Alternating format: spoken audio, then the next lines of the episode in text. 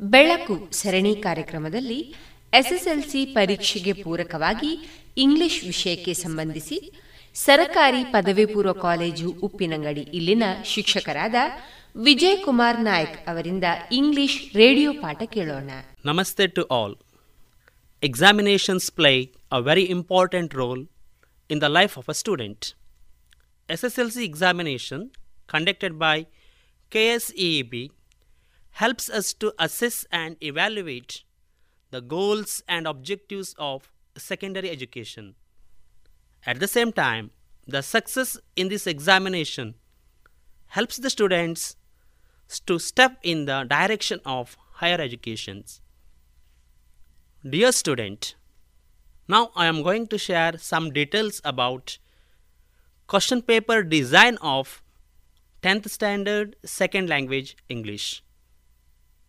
My dear students, learning a language is nothing but acquiring its skills to communicate with others, and our textbook is one of the tools to acquire them.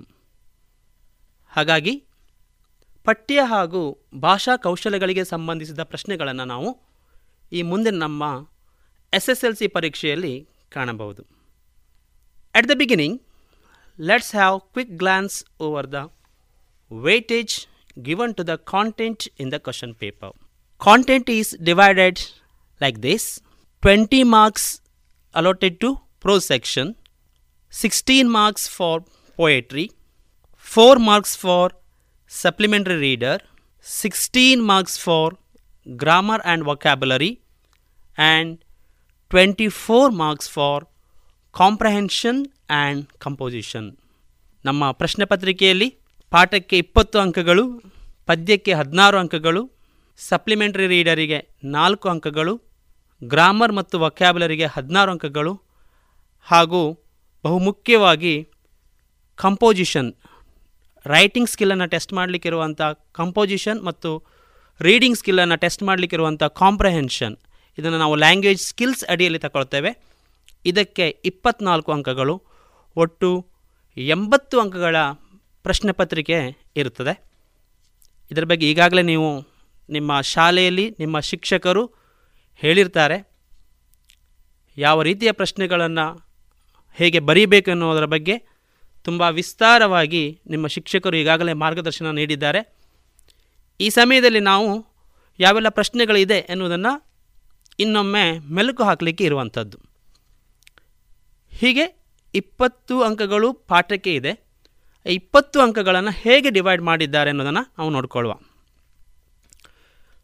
Under prose section we have to answer four two mark question and three extract questions and one three mark question we call it as short answer two totally twenty marks In poetry, we are going to answer one two mark question, short answer type question, one extract question carries three marks, and one quote from memory that means memorization of poem, and one short answer two three mark question, and one long answer which carries four marks. Totally 16 marks for poetry ನಾವು ಪೊಯೆಟ್ರಿಯಲ್ಲಿ ಹದಿನಾರು ಅಂಕಗಳ ಪ್ರಶ್ನೆಗಳಿಗೆ ಉತ್ತರಿಸಬೇಕಾಗ್ತದೆ. ಇನ್ನು supplementary ರೀಡರಿಗೆ ಬಂದಾಗ ಎರಡು ಅಂಕಗಳ ಎರಡು ಪ್ರಶ್ನೆ ಇರುತ್ತದೆ. ವಿತ್ ಇಂಟರ್ನಲ್ ಚಾಯ್ಸ್ ಹಾಗಾಗಿ ಆ ಎರಡು ಪ್ರಶ್ನೆಗಳಿಗೆ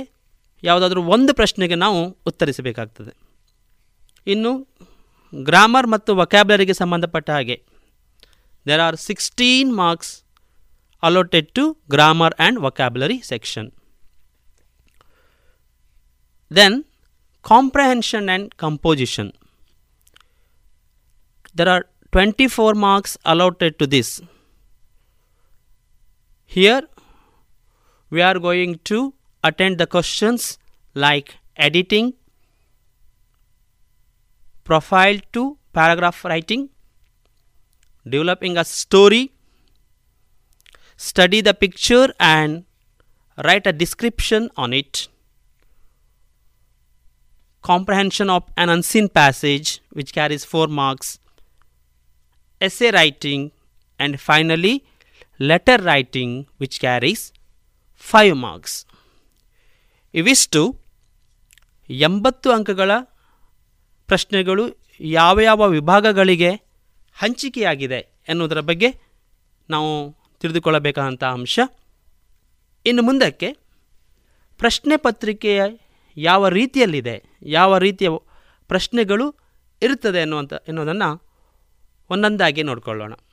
So at the beginning we are going to answer four multiple choice questions and we get questions from either grammar section or vocabulary section I repeat at the beginning we are going to write four multiple choice questions and those questions are meant for either grammar or vocabulary sections. The question number 1 to 4 are multiple choice questions. Then, the second type of question very short answer questions.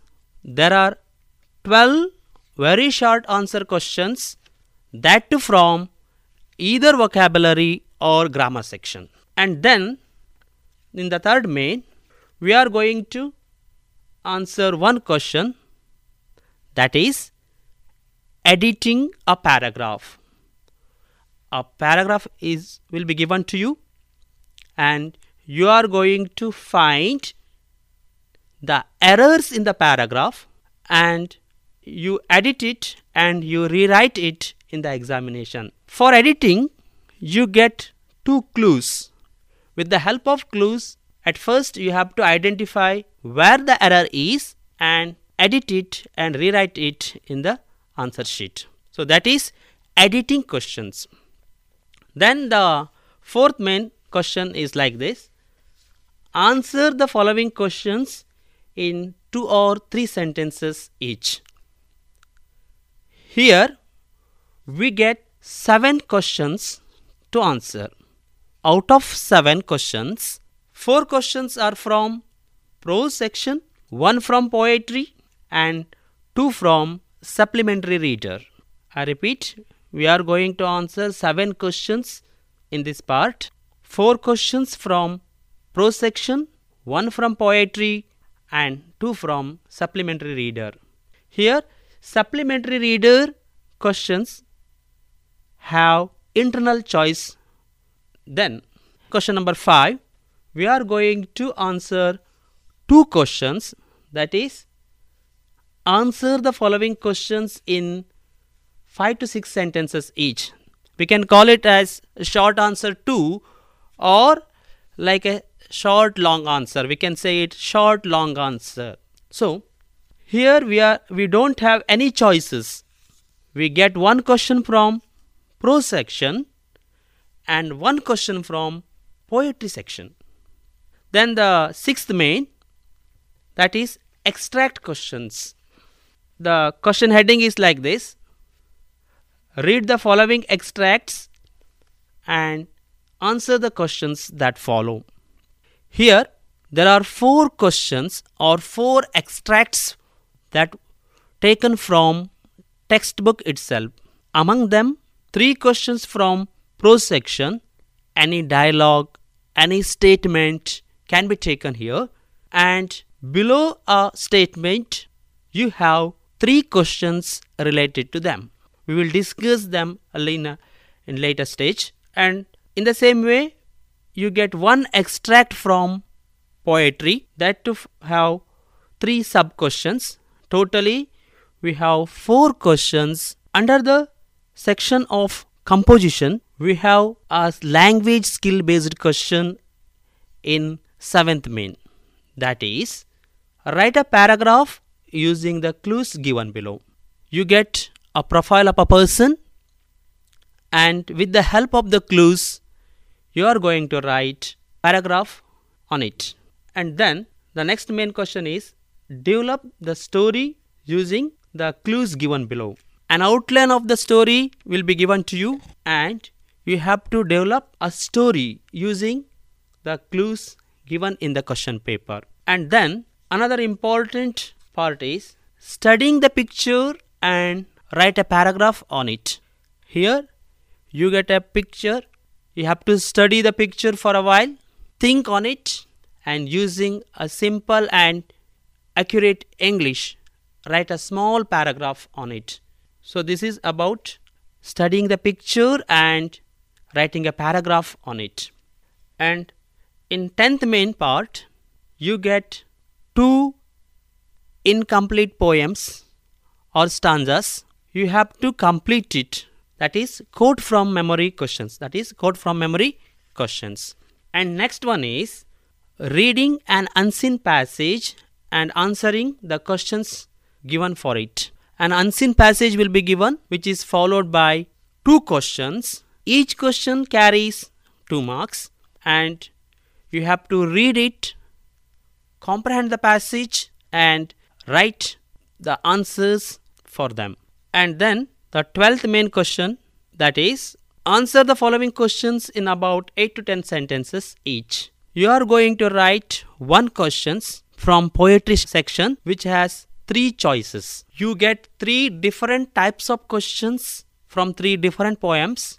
You can select any one of them and write a paragraph about that. And the next one is essay writing. Here also you get three different topics. You can select any one of them and write a short essay on it. And the last type of question is write a letter using the informations given.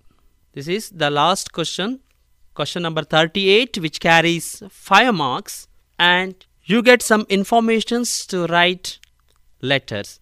Dear students, so far we have taken a quick glance over question paper design ಇಲ್ಲಿಯವರೆಗೆ ನಾವು ನಮ್ಮ ಪ್ರಶ್ನೆ ಪತ್ರಿಕೆ ಹೇಗಿರುತ್ತದೆ?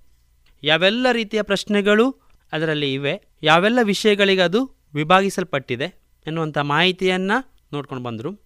ಇನ್ನು ಮುಂದೆ ಕೆಲವೊಂದು ಬಹುಮುಖ ಮುಖ್ಯವಾದ ಪ್ರಶ್ನೆಗಳನ್ನು ನಾವು ಹೇಗೆ ಉತ್ತರಿಸಬೇಕು?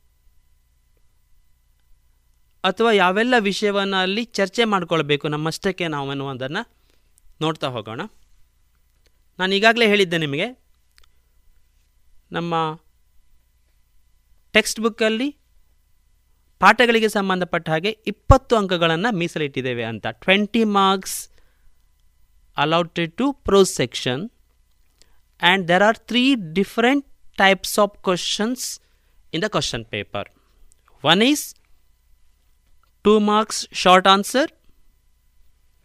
the second one is extract questions which carries 3 marks each and the next one is short answer 2 or short long answer questions which carries 3 marks ಮೊದಲಿಗೆ ನಾವು ಶಾರ್ಟ್ ಆನ್ಸರ್ ಕ್ವಶನ್ಗಳನ್ನು ಒಂದೆರಡು ಎಕ್ಸಾಂಪಲ್ ತಗೊಂಡು ನೋಡೋಣ here is a question from science and hope of survival I read the question ನಾವು despite low income, why do some people choose to become scientists? I repeat, despite low income, why do some people choose to become scientists? ನಾವು ಈ ಉತ್ತರವನ್ನು ಬರಲಿಕ್ಕೆ ಹೋಗೋದಕ್ಕಿಂತ ಪೂರ್ವದಲ್ಲಿ ಯಾವೆಲ್ಲ ಅಂಶಗಳು ಈ ಉತ್ತರದಲ್ಲಿ ಇರಬೇಕು ಎನ್ನುವುದರ ಬಗ್ಗೆ ಒಂದು ಅರ್ಧ ನಿಮಿಷ ಯೋಚನೆ ಮಾಡಬೇಕು what are the main points to be covered for this question ನಾನು ಒಂದೆರಡು ವಿಷಯಗಳನ್ನು ಕಲೆಕ್ಟ್ ಮಾಡಿದ್ದೇನೆ. ಒಮ್ಮೆ ಹೇಳ್ತೇನೆ ನೋಡಿ. One is science and exciting adventure second one major reward is discovery then third one science scientists get freedom and fourth point is they can uncover mysteries of nature ನಾನು ಈ ಪ್ರಶ್ನೆಯನ್ನೊಮ್ಮೆ ಓದಿದಾಗ ನನಗೆ ಈ ನಾಲ್ಕು ಅಂಶಗಳು ನನ್ನ ಗಮನಕ್ಕೆ ಬಂತು. ಹಾಗೆ ನೀವು ಪರೀಕ್ಷೆಯಲ್ಲಿ ಕುಳಿತುಕೊಂಡಾಗ ಪ್ರಶ್ನೆಯನ್ನು ಓದಿಕೊಂಡು ಈ ಪ್ರಶ್ನೆಗೆ ಉತ್ತರಿಸಬೇಕಾದರೆ ಯಾವೆಲ್ಲ ಅಂಶಗಳನ್ನು ನಾವು ಗಮನಿಸಿಕೊಳ್ಳಬೇಕು ಅಂತ ಒಂದು ಅರ್ಧ ನಿಮಿಷ ನಿಮ್ಮಷ್ಟಕ್ಕೆ ನೀವು ಯೋಚನೆ ಮಾಡಿದರೆ ಇದೇ ರೀತಿ ಬೇರೆ ಬೇರೆ ಅಂಶಗಳು ನಿಮಗೆ ದೊರೆಯುತ್ತದೆ. ಹಾಗೆಯೇ ನಾನು ಈ ನನ್ನ ಮನಸ್ಸಿಗೆ ಬಂದಂಥ ಅಂಶಗಳನ್ನು ಈಗ ನಾನು ಬರಿಬೇಕು. ಹೇಗೆ ಬರಿಬಹುದು? ಒಂದು ಸಜೆಸ್ಟಿವ್ ಆದಂಥ ಆನ್ಸರನ್ನು ಕೊಡ್ತೇನೆ. I repeat the question and I give the answer despite low income why do some people choose to become scientists the answer is science is an exciting adventure where major rewards comes from discovery itself. Instead of money, scientists get freedom and feeling of friendship. When they work together. They can uncover the mysteries of the nature. ಇನ್ನೊಮ್ಮೆ ಉತ್ತರವನ್ನು ಹೇಳ್ತೇನೆ science is an exciting adventure where major reward comes from discovery itself instead of money scientists get freedom and feeling of friendship when they work together. They can uncover the mysteries of the nature. ಹಾಗೆ ಇನ್ನೊಂದು ಪ್ರಶ್ನೆ the artists visiting Anant was unusual justify the question is very short. The artists visiting Anant was unusual. Justify. This question is taken from concert. The lesson concert. Before going to answer, let us collect some points to answer this question. I have collected some points. The scientists are great usually play in the big auditoriums, have busy schedules, agreed to fulfill Anand's last wish. The question is, the artists visiting Anant was unusual. Justify. Artist ದೊಡ್ಡ ಆರ್ಟಿಸ್ಟ್ಗಳು ಅನಂತನ ಮನೆಗೆ ಭೇಟಿ ಕೊಟ್ಟು ಅವನ ಆಸೆಯನ್ನು ಪೂರೈಸ್ತಾರೆ that is unusual ಇದು ಒಂದು ಅಸಹಜವಾಗಿರುವಂಥದ್ದು ಆದರೂ ಮಾಡಿದ್ದಾರೆ, ಇದನ್ನು ಜಸ್ಟಿಫೈ ಮಾಡಿ ಅಂತ ಹೇಳಿ ನಿಮಗೆ ಪ್ರಶ್ನೆ ಕೊಟ್ಟಿರುವಂಥದ್ದು. ಸೊ ಆನ್ಸರನ್ನು ಹೇಗೆ ಬರೀಬಹುದು? ನೋಡೋಣ. ಇಲ್ಲಿ ಆರ್ಟಿಸ್ಟ್ಸ್ ಅಂತ ಹೇಳಿದರೆ ಪಂಡಿತ್ ರವಿಶಂಕರ್ ಮತ್ತು ಉಸ್ತಾದ್ ಅಲ್ ರಖಾನ್ನ ನಾವು ಮೆನ್ಷನ್ ಮಾಡಬೇಕು. ಅದರ ಪ್ರಕಾರ ಆನ್ಸರನ್ನು ಬರಿತಾ ಹೋಗೋಣ. The answer is like this Pandit Ravishankar and Ustad Alla Rakha are great artists they always have busy schedules. and usually play in a big auditoriums. When Smita requested them to play for Anant, who was suffering from cancer, they agreed and came to her house to fulfill Anant's last wish.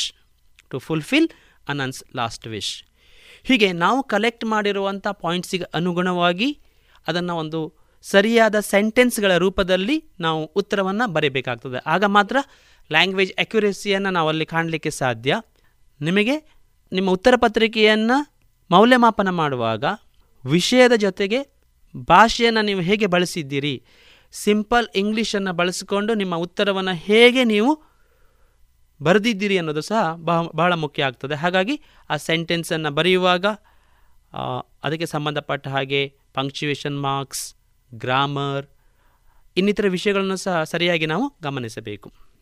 ಹಾಗೆ ಇನ್ನೊಂದು ಎರಡು ಅಂಕದ ಪ್ರಶ್ನೆಯನ್ನು ತೆಗೆದುಕೊಳ್ಳೋಣ. The question is like this how do you say Don Anselmo was passionate about his land and the children of Rio and Medio I repeat the question. How do you say Don Anselmo was passionate about his land and the children of Rio and Medio? Now I think for a while. What are the main points to be covered here? ಇಲ್ಲಿ ಯಾವೆಲ್ಲ ವಿಷಯಗಳನ್ನು ನಾವು cover ಮಾಡಬೇಕು ಈ ಪ್ರಶ್ನೆಗೆ ಅಂತ ಒಮ್ಮೆ ನೋಡ್ಕೊಳ್ಳೋಣ one is Don Anselmo lived in Rio en Medio Then he tilled the same land of his ancestors. And next one, very important, he planted trees for children of his village. ಈ ಮೂರು ಅಂಶಗಳನ್ನು ಸಹ ನಾವು ಈ ಉತ್ತರದಲ್ಲಿ ನೀಡಬೇಕಾಗ್ತದೆ ಒಂದು ಉತ್ತರವನ್ನು ನೋಡೋಣ ಈಗ Don Anselmo lived in a small old fashioned house in Rio and Medio, where his people had been for hundreds of years. He tilled the same land they had tilled. He planted a tree for every child born since the railroad came to Santa Fe, and he did not sell those trees. Don Anselmo ಏನು ಮಾಡ್ತಾನಂತ ಹೇಳಿದರೆ, ತನ್ನ ಪೂರ್ವಜರು ಯಾವ ಭೂಮಿಯಲ್ಲಿದ್ದರೂ ಅದೇ ಭೂಮಿಯಲ್ಲಿ ವಾಸ ಆಗ್ತಾನೆ, ಅದೇ ಮನೆಯಲ್ಲಿರ್ತಾನೆ. ಅವರು ಅನಾದಿ ಕಾಲದಿಂದ ಉಳುಮೆ ಮಾಡ್ತಿರುವಂತಹ ಭೂಮಿಯನ್ನು ಉಳುಮೆ ಮಾಡ್ತಾನೆ. ಬಹು ಮುಖ್ಯವಾಗಿ ತನ್ನ ಊರಲ್ಲಿ ಒಂದು ಮಗು ಜನಿಸಿದರೆ ಆ ಮಗುವಿನ ಹೆಸರಿನಲ್ಲಿ ತನ್ನ ಜಾಗದಲ್ಲಿ ಒಂದು ಗಿಡವನ್ನು ನೆಟ್ಟು ಬೆಳೆಸ್ತಾನೆ. ಮತ್ತು ಆ ಗಿಡವನ್ನು ಅವನಿಗಾಗಿಯೇ ಮೀಸಲಿಡ್ತಾನೆ. ಯಾವತ್ತೂ ಆ ಗಿಡವನ್ನು ಮಾರಾಟ ಮಾಡಿರುವುದಿಲ್ಲ. So these points helps us to answer the question how do you say Don Anselmo was passionate about his land and the children of Rio en Medio ಹೀಗೆ ನಾವು ಪಾಠಗಳಿಂದ ಒಂದೆರಡು ಮೂರು ಶಾರ್ಟ್ ಆನ್ಸರ್ ಪ್ರಶ್ನೆಗಳನ್ನು ಹೇಗೆ ಉತ್ತರಿಸಬೇಕು, ಯಾವ ರೀತಿಯಲ್ಲಿ ಉತ್ತರಿಸಬೇಕು ಎನ್ನುವುದನ್ನು ನೋಡಿದ್ವಿ. ಈಗ ನಾನೊಂದು ಪೋಯಮಿಂದ ಒಂದು ಪ್ರಶ್ನೆಯನ್ನು ತಗೊಳ್ತೇನೆ ನಿಮಗೆ ವಾರ್ಷಿಕ ಪರೀಕ್ಷೆಯಲ್ಲಿಯೂ ಸಹ ಕೇವಲ ಒಂದು ಪ್ರಶ್ನೆ ಪದ್ಯ ಭಾಗದಿಂದ ಎರಡು ಅಂಕಕ್ಕೆ ಇರ್ತದೆ. I have taken the question from the poem song of India the question is like this how does the poet praise India being developed in industry and technology? I repeat, how does the poet praise India being developed in industry and technology? The suggestive answer is like this. The poet V.K. Gokak praises dams, lakes, industries, shipbuilding yards built in India. He appreciates hard working Indians who try to improve technology and to raise India's global position in atomic science. I repeat the answer. The poet V.K. Gokak praises dams, lakes, industries, shipbuilding yards built in India. He appreciates hard-working Indians who try to improve technology and to raise India's global position in atomic science. ಇವಿಷ್ಟು ಎರಡು ಅಂಕದ ಪ್ರಶ್ನೆಗಳಿಗೆ ಸಂಬಂಧಪಟ್ಟ ಹಾಗೆ ಹೇಗೆ ಉತ್ತರಿಸಬೇಕು ಅನ್ನೋದ್ರ ಬಗ್ಗೆ ಆಯಿತು. ವಿದ್ಯಾರ್ಥಿಗಳೇ ಒಮ್ಮೆ ಒಂದು ಗಮನಿಸಿ. ಎರಡು ಅಂಕದ ಪ್ರಶ್ನೆಗಳು ಶಾರ್ಟ್ ಆಗಿರುತ್ತದೆ. ಆದರೆ ಅದರಲ್ಲಿ ಪ್ರಶ್ನೆಗೆ ಸಂಬಂಧಪಟ್ಟಂತಹ ಉತ್ತರಗಳನ್ನು ನಾವು ನೀಡಬೇಕಾಗ್ತದೆ. ಹಾಗಾಗಿ ಪ್ರಶ್ನೆಯನ್ನು ಸ್ಪಷ್ಟವಾಗಿ ನಿಧಾನಕ್ಕೆ ಒಮ್ಮೆ ಓದಿ ಯಾವೆಲ್ಲ ವಿಷಯಗಳನ್ನು ಅಲ್ಲಿ ಕೇಳಿದ್ದಾರೆ ಆ ವಿಷಯಗಳನ್ನು ಇನ್ನೊಮ್ಮೆ ನೆನಪು ಮಾಡಿಕೊಳ್ಳಿ. ಶಾಲೆಯಲ್ಲಿ ಶಿಕ್ಷಕರು ಹೇಳಿದ ವಿಷಯಗಳು ಅಥವಾ ನೀವಾಗಿ ಮನೆಯಲ್ಲಿ ಪುಸ್ತಕವನ್ನು ಓದಿದಾಗ ಕೆಲವೊಂದು ವಿಷಯ ಸಿಕ್ಕಿರ್ಬೋದು ಈ ಎಲ್ಲ ಅಂಶಗಳನ್ನು ಕ್ರೋಢೀಕರಣ ಮಾಡಿಕೊಂಡು ಮನಸ್ಸಲ್ಲಿ ಅದನ್ನು ನಿಮ್ಮ ವಾಕ್ಯದಲ್ಲಿ ಸ್ಪಷ್ಟವಾಗಿ ಬರೆಯುವ ಹಾಗೆ ನೀವು ನೋಡ್ಕೊಳ್ಬೇಕು. ಇವಿಷ್ಟು ಎರಡು ಅಂಕದ ಪ್ರಶ್ನೆಗಳಿಗೆ ಸಂಬಂಧಪಟ್ಟ ಹಾಗೆ ಇನ್ನು ನಾನು ಆಗಲೇ ಹೇಳಿದ್ದೇನೆ. ಪಾಠ ಮತ್ತು ಪದ್ಯಗಳಿಂದ from prose and poetry we have some extract questions ಇಲ್ಲಿ ಎಕ್ಸ್ಟ್ರಾಕ್ಟ್ ಕ್ವಶನ್ಸ್ ಅಂತ ಹೇಳಿದರೆ, ಪಾಠಗಳಿಂದ ಒಂದು ವಾಕ್ಯವನ್ನು ಆಯ್ದು ಆ ವಾಕ್ಯವನ್ನು ನೀಡಿರ್ತಾರೆ. ಆ ವಾಕ್ಯಕ್ಕೆ ಸಂಬಂಧಪಟ್ಟ ಹಾಗೆ ಮೂರು ಪ್ರಶ್ನೆಗಳು ಇರ್ತದೆ. ಆ ಪ್ರಶ್ನೆಗಳಿಗೆ ನಾವು ಉತ್ತರಿಸಬೇಕಾಗ್ತದೆ. ನಾವು ಕೆಲವೊಂದು ಎಕ್ಸಾಂಪಲ್ ಎಕ್ಸಾಂಪಲ್ಗಳ ಮೂಲಕ ಆ ಪ್ರಶ್ನೆಗಳಿಗೆ ಹೇಗೆ ಉತ್ತರಿಸಬೇಕು ಅನ್ನೋದನ್ನು ನೋಡೋಣ. The first one is I have taken an extract from the lesson hero the extract is why don't you join the police when you are grown up? Why don't you join the police when you are grown up? The questions are like this Who gave this suggestion? Why did he give this suggestion? What did the listener actually want to become in his later life? ನಾವು ಒಮ್ಮೆ ಪ್ರಶ್ನೆ ಪತ್ರಿಕೆಯನ್ನು open ಮಾಡಿ ಈ ಪ್ರಶ್ನೆಯನ್ನು ಹೀಗೆ ಓದಿದಾಗ at the beginning sometimes we get confused ಇದು ಯಾವ ಪಾಠದ್ದು? ಇಲ್ಲಿ ಯಾರು ಹೇಳಿದ್ದಾರೆ? ಯಾರಿಗೆ ಹೇಳಿದ್ದಾರೆ? ಎನ್ನುವಂಥದ್ದು ಕನ್ಫ್ಯೂಸ್ ಆಗುವಂಥ ಸಾಧ್ಯತೆ ಇರ್ತದೆ. ಅದಕ್ಕೇನು ಮಾಡಬೇಕು? We have to read the extract again and again and we have to identify the lesson of this extract. So, why don't you join the police when you are grown up? Who gave this suggestion? The inspector gave this suggestion. So ಈ ವಾಕ್ಯ inspector ಸ್ವಾಮಿಗೆ ಹೇಳಿರುವಂಥ ವಾಕ್ಯ ಈ ವಿಷಯ ನಿಮ್ಮ ಕಲ್ಪನೆಗೆ ಬರ್ತದೆ ಅಷ್ಟು ಬಂತು ಅಂತ ಆದರೆ ಉಳಿದಂಥ ಪ್ರಶ್ನೆಗಳಿಗೆ ನಿಮ್ಗೆ ಉತ್ತರಿಸಲಿಕ್ಕೆ ಸುಲಭ ಆಗ್ತದೆ So, second question for this extract is why did he give this suggestion? The answer is Swami helped the police by catching a burglar of the district. Swami helped the police by catching a burglar of the district. The next question What did the listener actually want to become in his later life? ಇಲ್ಲಿ listener ಅಂತ ಹೇಳಿದರೆ, ಈ ವಾಕ್ಯವನ್ನು ಯಾರಿಗೆ ಹೇಳಿದ್ದು? ಈ ವಾಕ್ಯವನ್ನು ಯಾರು ಕೇಳ್ತಾ ಇದ್ದಾರೆ? ಸ್ಪೀಕರ್ ಅಲ್ಲ. ಸ್ಪೀಕರ್ ಅಂತ ಅಂತ ಹೇಳಿದರೆ ಹೂ ಸೆಟ್ ದಿಸ್ ಅನ್ನೋ ಕ್ವಶನ್ಗೆ who is the speaker here ಎನ್ನುವಂಥದ್ದು ಪ್ಯಾರಲಲ್ ಆಗಿರುವಂಥ ಕ್ವಶನ್ ಇಲ್ಲಿರುವಂಥ ಶಬ್ದ what did the listener actually want to become in his later life here listener means Swami. The answer is Swami wanted to become an engine driver, a railway guard, or a bus conductor. He wanted to become an engine driver, a railway guard, or bus conductor. So, extract questions are followed by three sub questions. Before going to answer these questions, we have to recollect the characters of the lesson the incidents of the lesson, and some important statements of the lesson and then we have to read the given questions in the examination and we have to write the answers. I take another example from Dr. B.R. Ambedkar. The lesson Dr. B.R. Ambedkar. The question is like this Who could have dreamt that one born to a Mahar family would one day become not only a law minister but also a lawmaker. I read the extract again.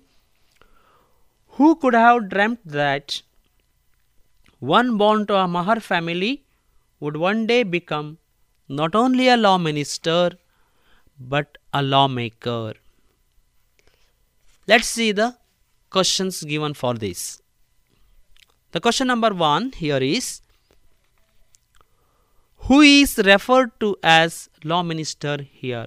It's a direct question, no doubt. Dr. B.R. Ambedkar is referred to as law minister here.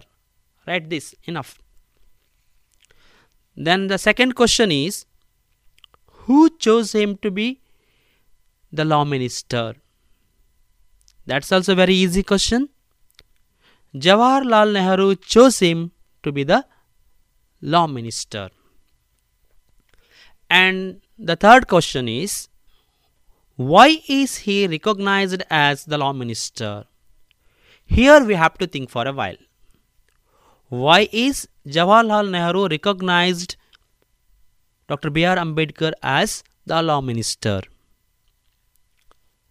So the answer is Dr. B.R. Ambedkar had played a vital role in drafting the constitution as the chairman of drafting committee.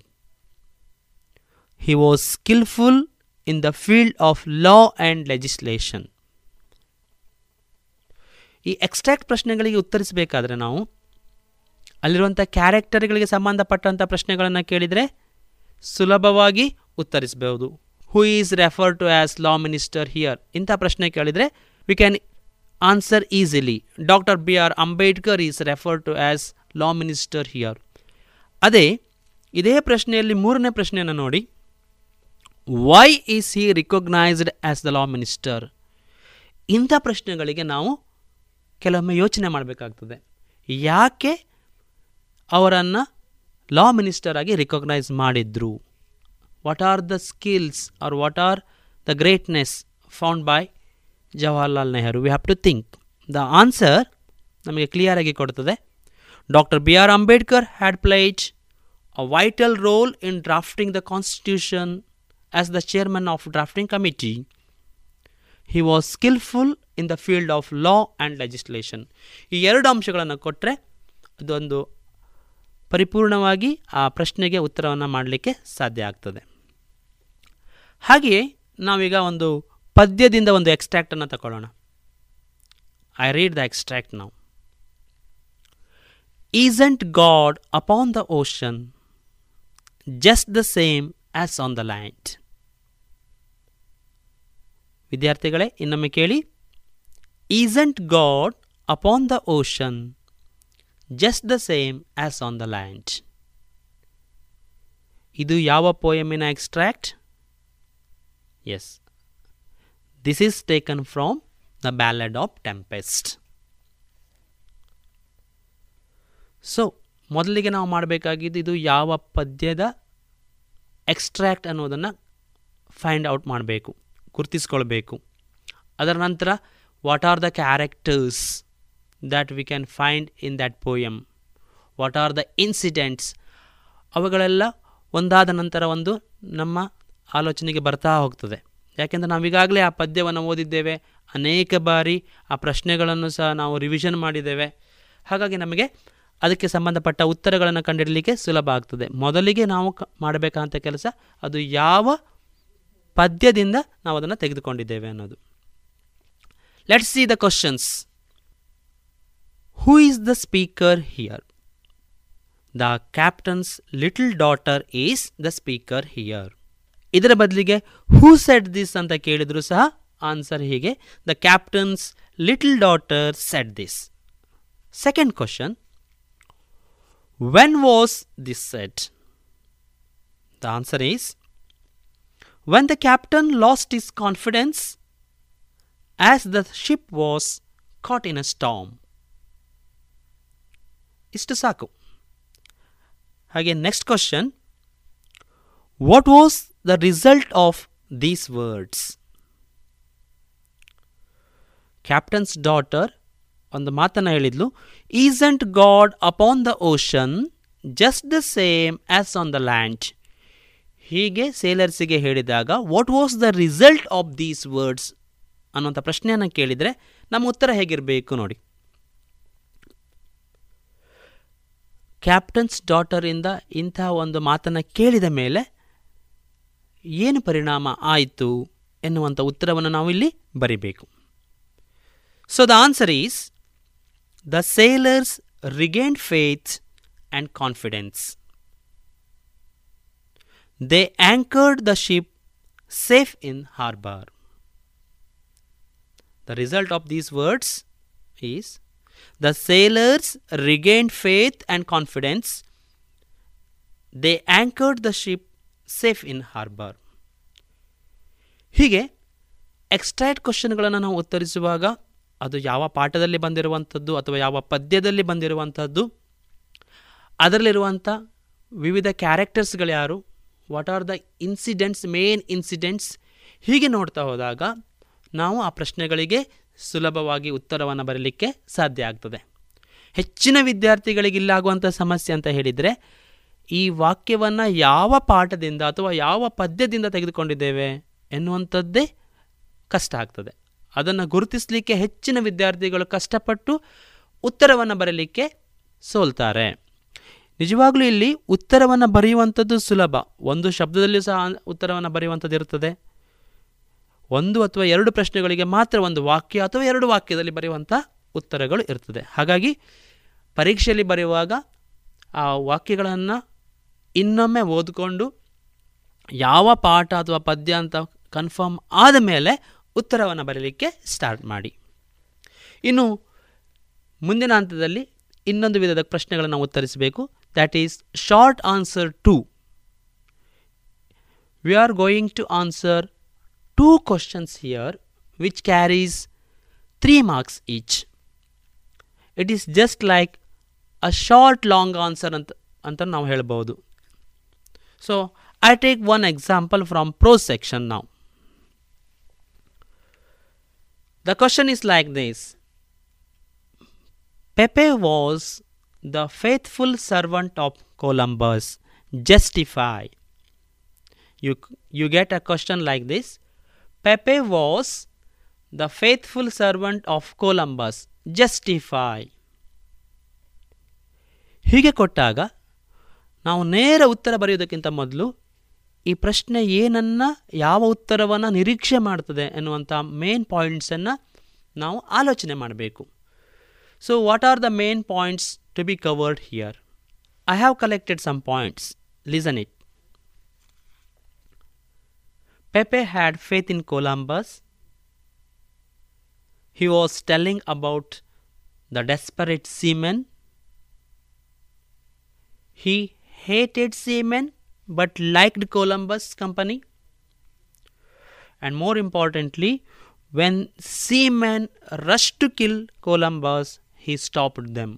ಈ ನಾಲ್ಕೈದು ಅಂಶಗಳು ನಮ್ಮ ಉತ್ತರದಲ್ಲಿ ಇರಬೇಕಾಗ್ತದೆ so ಈ ಅಂಶಗಳನ್ನು ನಾವು ಆಲೋಚನೆ ಮಾಡಬೇಕು ಅದಾದ ನಂತರ ನಾವು ಬರಲಿಕ್ಕೆ ಆರಂಭಿಸುವಂಥದ್ದು ಸೊ ಒಂದು ಸಜೆಸ್ಟಿವ್ ಆನ್ಸರ್ ಹೇಗಿರ್ಬೋದು ಅಂತ ನೋಡೋಣ for the question ಪೆಪೆ was the faithful servant of Columbus justify?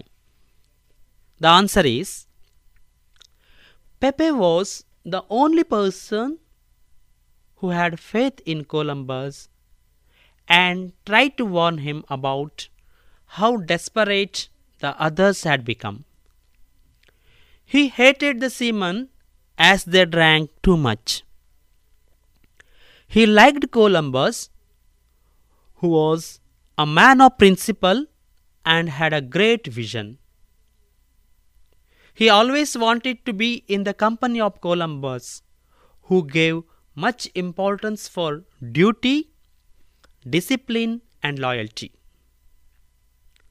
When seamen rushed to kill Columbus, Pepe stopped them with his arms spread out and told that they would have to kill him first.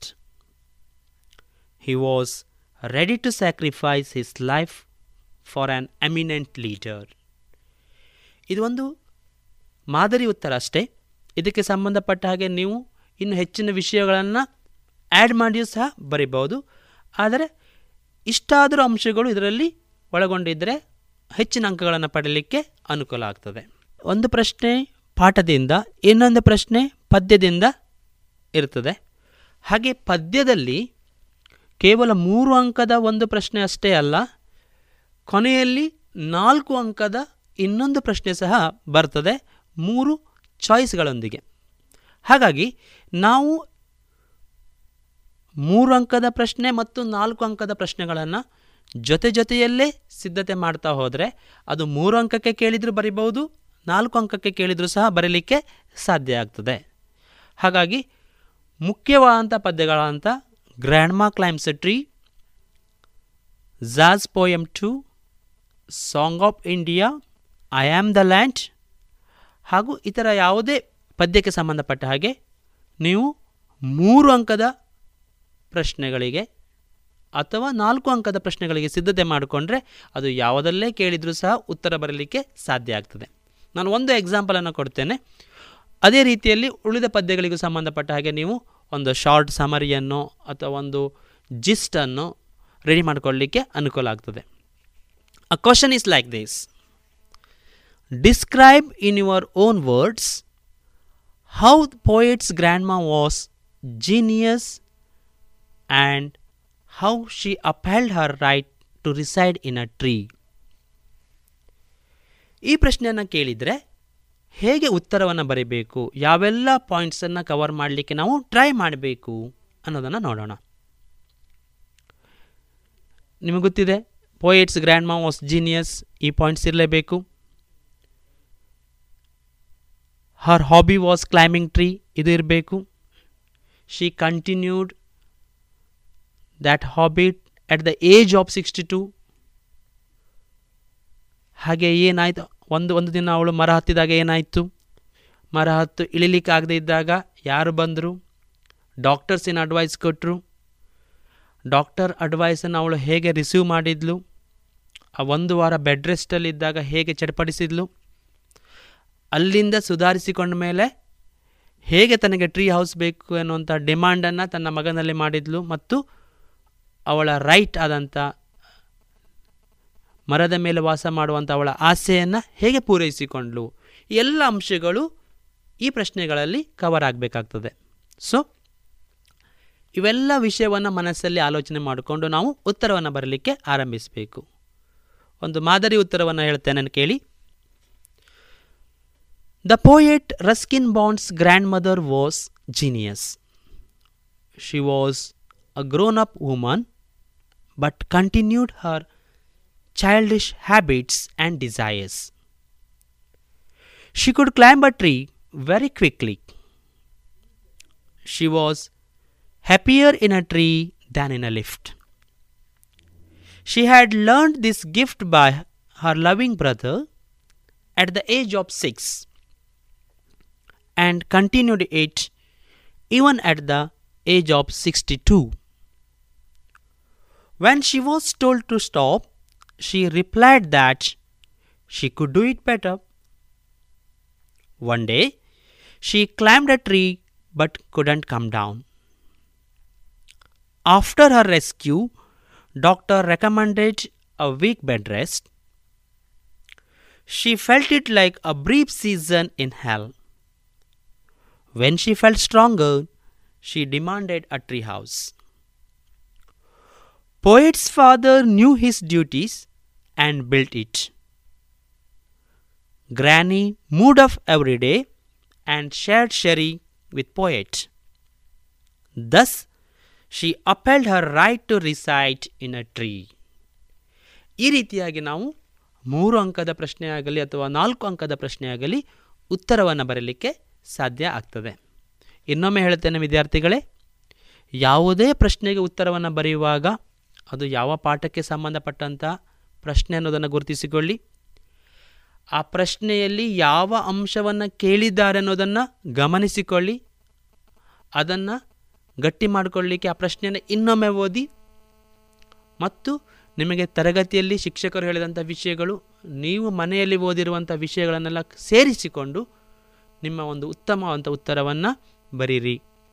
ಹಾಗೆ ಮಾಡಿದರೆ ಹೆಚ್ಚಿನ ಅಂಕಗಳು ನಿಮಗೆ ಸಿಗಲಿಕ್ಕೆ ಸಾಧ್ಯ ಆಗ್ತದೆ. ಇವಿಷ್ಟು ಪಾಠ ಹಾಗೂ ಪದ್ಯಗಳಿಗೆ ಸಂಬಂಧಪಟ್ಟಂಥ ಎರಡು ಅಂಕದ ಪ್ರಶ್ನೆ ಆಯಿತು, ಮೂರು ಅಂಕದ್ದು ಹಾಗೂ ನಾಲ್ಕು ಅಂಕಗಳ ಪ್ರಶ್ನೆಗಳ ಬಗ್ಗೆ ನಾವು ನೋಡಿದ್ವಿ. ಇನ್ನು ಆಗಲೇ ಹೇಳಿದ ಹಾಗೆ, ಯಾವುದೇ ಭಾಷೆ, ಅದು ಇಂಗ್ಲೀಷ್ ಇರಲಿ, ಇತರೆ ಭಾಷೆಗಳಿರಲಿ, ಆ ಭಾಷೆಯನ್ನು ನಾವು ಅದರಲ್ಲಿರುವಂಥ ಭಾಷಾ ಕೌಶಲಗಳನ್ನು ಬೆಳೆಸಿಕೊಳ್ಳಿಕ್ಕಾಗಿ ಕಲಿಯುವಂಥದ್ದು ಹಾಗಾಗಿ ನಮ್ಮ ಇಂಗ್ಲೀಷಲ್ಲೂ ಸಹ ಕೇವಲ ಪ್ರಶ್ನೆಗಳನ್ನು ಪಾಠ ಮತ್ತು ಪದ್ಯಗಳಿಗೆ ಸೀಮಿತಗೊಳಿಸಿದೆ ಭಾಷಾ ಕೌಶಲ್ಯಗಳಿಗೂ ಸಹ ಮೀಸಲಿಟ್ಟಿದ್ದಾರೆ. ಅದನ್ನು ಸಹ ನಾವು ಗಮನಿಸಬೇಕಾದಂಥ ಅಂಶ. ಅದಕ್ಕೂ ಸಹ ಇಪ್ಪತ್ನಾಲ್ಕು ಅಂಕಗಳು ನಾವು ಈಗಾಗಲೇ ಹೇಳಿದ್ದೇನೆ ಕಾಂಪ್ರಹೆನ್ಷನ್ ಆ್ಯಂಡ್ ಕಂಪೋಸಿಷನ್ ಪಾರ್ಟಲ್ಲಿ ಇಪ್ಪತ್ನಾಲ್ಕು ಅಂಕಗಳಿದೆ. ಅವುಗಳು ಸಹ ಪಾಠಗಳಷ್ಟೇ ಮುಖ್ಯವಾಗಿರ್ತದೆ. ಅದಕ್ಕೂ ನಾವು ಸಿದ್ಧತೆ ಮಾಡುವಂಥದ್ದು ಬಹು ಮುಖ್ಯವಾಗಿರುವಂಥದ್ದು ಅದರಲ್ಲಿರುವಂಥ ಕೆಲವು ಅಂಶಗಳ ಬಗ್ಗೆ ನಾವೀಗ ನೋಡೋಣ. ಅದರಲ್ಲಿ ಒಂದು ಸುಲಭವಾಗಿರುವಂಥದ್ದು write a paragraph using the clues given in a profile ಒಂದು ವ್ಯಕ್ತಿಗೆ ಸಂಬಂಧಪಟ್ಟಂಥ ಮಾಹಿತಿ ಇರುವಂಥ ಒಂದು ಪ್ರೊಫೈಲ್ ಕೊಟ್ಟಿರ್ತಾರೆ. ಅದರಲ್ಲಿರುವ ಮಾಹಿತಿಯನ್ನು ಬಳಸಿಕೊಂಡು ನಾವು ಒಂದು ಪ್ಯಾರಾಗ್ರಾಫನ್ನು ಬರೆಯುವಂಥದ್ದು. ಹೇಗಿರ್ತದೆ ನೋಡಿ ಪ್ರೊಫೈಲ್ ಒಬ್ಬ ವ್ಯಕ್ತಿಯ ಪ್ರೊಫೈಲ್ ಹೇಗಿರ್ತದೆ ಅಂತ ನೋಡೋಣ. One example is given here. Name Santoshi, Age 42. Parents Gopalaya, a bus conductor, and Mahalakshmi, a teacher. Education MCOM. Occupation Assistant Manager SBI Mysuru. Reason for popularity kind, helpful, guides people to invest their money. Hobbies Gardening, coin collection, and writing poems ಇವಿಷ್ಟು ಡೀಟೇಲ್ಸನ್ನು ನೀವು ಪ್ರಶ್ನೆ ಪತ್ರಿಕೆಯಲ್ಲೇ ಪಡ್ಕೊಂಡಿರ್ತೀರಿ. ನಮ್ಮ ಕೆಲಸ using these clues we are going to write a paragraph on Santosh T. ಇಲ್ಲಿ ಸಂತೋಷ್ಟಿ, ಅಲ್ಲಿ ಯಾವ ವ್ಯಕ್ತಿಗೆ ಸಂಬಂಧಪಟ್ಟ ಹಾಗೆ ಕೊಟ್ಟಿದ್ದಾರೋ ಅವರ ಬಗ್ಗೆ ಒಂದು ಪ್ಯಾರಾಗ್ರಾಫನ್ನು ಬರೆಯುವಂಥದ್ದು. ಅತಿ ಸುಲಭವಾಗಿರುವಂಥ ಪ್ರಶ್ನೆ, ಮೂರು ಅಂಕದ ಪ್ರಶ್ನೆ ಆಗಿರುತ್ತದೆ. ಎಲ್ಲ ವಿದ್ಯಾರ್ಥಿಗಳು ಈ ಪ್ರಶ್ನೆಯನ್ನು ಅಟೆಂಡ್ ಮಾಡಬಹುದು. ಸೊ ಹೇಗೆ ಬರೆಯೋದು ಸಿಂಪಲ್ ಆಗಿ ಹೇಗೆ ಬರೆಯೋದು ಅನ್ನೋದನ್ನು ನೋಡೋಣ. ಅಲ್ಲಿ first two points name Santosh T age forty two ಅಂತ ಇದೆ. ಇದನ್ನು ಹೇಗೆ ಕನ್ವರ್ಟ್ ಮಾಡೋದು ಒಂದು ವಾಕ್ಯವಾಗಿ ನೋಡೋಣ. Santosh T is forty two years old ಸ್ಪಷ್ಟವಾಗಿ ಇಷ್ಟು ಬರೆದ್ರೆ ಆಯಿತು. ನೇಮ್ ಆ್ಯಂಡ್ ಏಜ್ ಎರಡು ಅಂಶಗಳು ಇಲ್ಲಿ ಕವರ್ ಆಯಿತು. T is forty two years old next point parents Gopalayya bus conductor and Mahalakshmi a teacher ಈ ಅಂಶನ ಕೊಟ್ಟಿದ್ದಾರೆ. ಇಲ್ಲಿ ಗೊತ್ತಾಗ್ತದೆ ಫಾದರ್ ಯಾರು ಮದರ್ ಯಾರು ಅನ್ನೋದನ್ನು ನೀವು ಸುಲಭವಾಗಿ ಕಂಡುಹಿಡ್ಕೊಳ್ಬೋದು ಸೊ ನೆಕ್ಸ್ಟ್ ಸೆಂಟೆನ್ಸ್ ಈಸ್ ಮತ್ತೆ ಸಂತೋಷ್ ಟಿ ಅಂತ ಬರೀಲಿಕ್ಕಿಲ್ಲ, ನಾವು ಹಿಸ್ ಅಂತ ಬರೆದ್ರೆ ಸಾಕು. Second sentence his father Gopalayya is a bus conductor and his mother Mahalakshmi a teacher ಮುಂದಿನ ಅಂಶದಲ್ಲಿ ಎಜುಕೇಷನ್ ಅಂತ ಇದೆ M Com education M Com ಅಂತ ಕೊಟ್ಟಿದ್ದಾರೆ. We can write like this has completed M Com ಇಷ್ಟು ಬರೆಯೋದು ಅದಕ್ಕೆ ಮುಂದಿನ ಅಂಶವನ್ನು ನೋಡೋಣ. Occupation assistant manager S B I Mysuru ಈ ಅಂಶಕ್ಕೆ ಸಂಬಂಧಪಟ್ಟ ಹಾಗೆ now he is working as assistant manager S B I Mysuru ಹೀಗೆ ಪೂರ್ಣ ವಾಕ್ಯದಲ್ಲಿ ಅದನ್ನು ಬರಿತಾ ಹೋಗುವಂಥದ್ದು. The next point reason for popularity ಅವರು ಯಾಕೆ ಪ್ರಸಿದ್ಧರಾಗಿದ್ದಾರೆ ಪಾಪ್ಯುಲರ್ ಆಗಿದ್ದಾರೆ ಎನ್ನುವ ಅಂಶವನ್ನು ನಾವು ಬರೀಬೇಕು. ಅಲ್ಲಿ ಮಾಹಿತಿಯನ್ನು ಕೊಟ್ಟಿದ್ದಾರೆ ಆಲ್ರೆಡಿ ಅದನ್ನೇ ಬಳಸಿಕೊಂಡು ಬರೆಯುವಂಥದ್ದು he is popular because he is kind and helpful he guides people to invest the money ಕೊನೆಯ ಅಂಶ ಹಾಬೀಸ್ ಅಲ್ಲಿ gardening, coin collection and writing poems ಅಂತ ಅವರು ಕೊಟ್ಟಿದ್ದಾರೆ. ಅದನ್ನು ವಾಕ್ಯ ರೂಪದಲ್ಲಿ ಬರೆಯೋದು ನೋಡಿ. His hobbies are gardening, coin collection and writing poems. ಈ ರೀತಿ ನಾವು ಕೊಟ್ಟಿರುವಂಥ ಮಾಹಿತಿಯನ್ನು ಬಳಸಿಕೊಂಡು, ಆ ಪ್ರೊಫೈಲಲ್ಲಿರುವಂಥ ವಿಷಯವನ್ನು ಆಧರಿಸಿಕೊಂಡು ಒಂದು ಪ್ಯಾರಾಗ್ರಾಫ್ ಆಗಿ ಬರೆಯುವಂತಹ ಪ್ರಶ್ನೆ, ಸುಲಭವಾದಂಥ ಪ್ರಶ್ನೆ.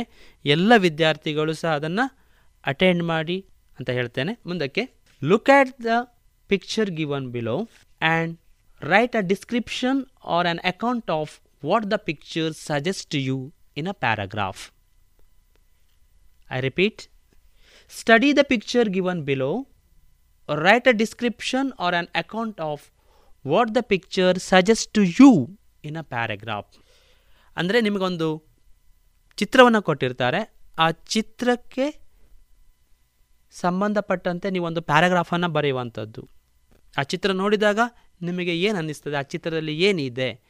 ಯಾವ ಇನ್ಸಿಡೆಂಟ್ ಇದೆ? ಅದನ್ನು ನೋಡಿಕೊಂಡು ಬರೆಯುವಂಥದ್ದು.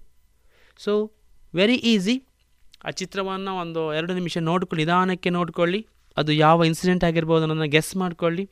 Identify the characters or the things given in the picture ಯಾವೆಲ್ಲ ಕ್ಯಾರೆಕ್ಟರ್ಗಳಿರ್ಬೋದು ಅಥವಾ ಯಾವೆಲ್ಲ ವಸ್ತುಗಳಿದೆ ಅಥವಾ ಯಾವೆಲ್ಲ ಸನ್ನಿವೇಶಗಳಿದೆ ಅನ್ನೋದನ್ನು ನೋಡ್ಕೊಳ್ಳಿ. And collect the key words related to the picture ಆ ಚಿತ್ರಕ್ಕೆ ಸಂಬಂಧಪಟ್ಟ ಹಾಗೆ ಬರೀಲಿಕ್ಕೆ ಯಾವೆಲ್ಲ ಕೀ ವರ್ಡ್ಸ್ಗಳು ನಮಗೆ ಬೇಕು, ಯಾವೆಲ್ಲ ವರ್ಡ್ಸ್ಗಳು ನೀವು ಪ್ರತಿದಿನ ಬಳಸುವಂಥ ಶಬ್ದಗಳೇ ಆ ಚಿತ್ರಕ್ಕೆ ಇರಬಹುದು. ಸೊ ಅದನ್ನು ಕಲೆಕ್ಟ್ ಮಾಡಿಕೊಳ್ಳಿ.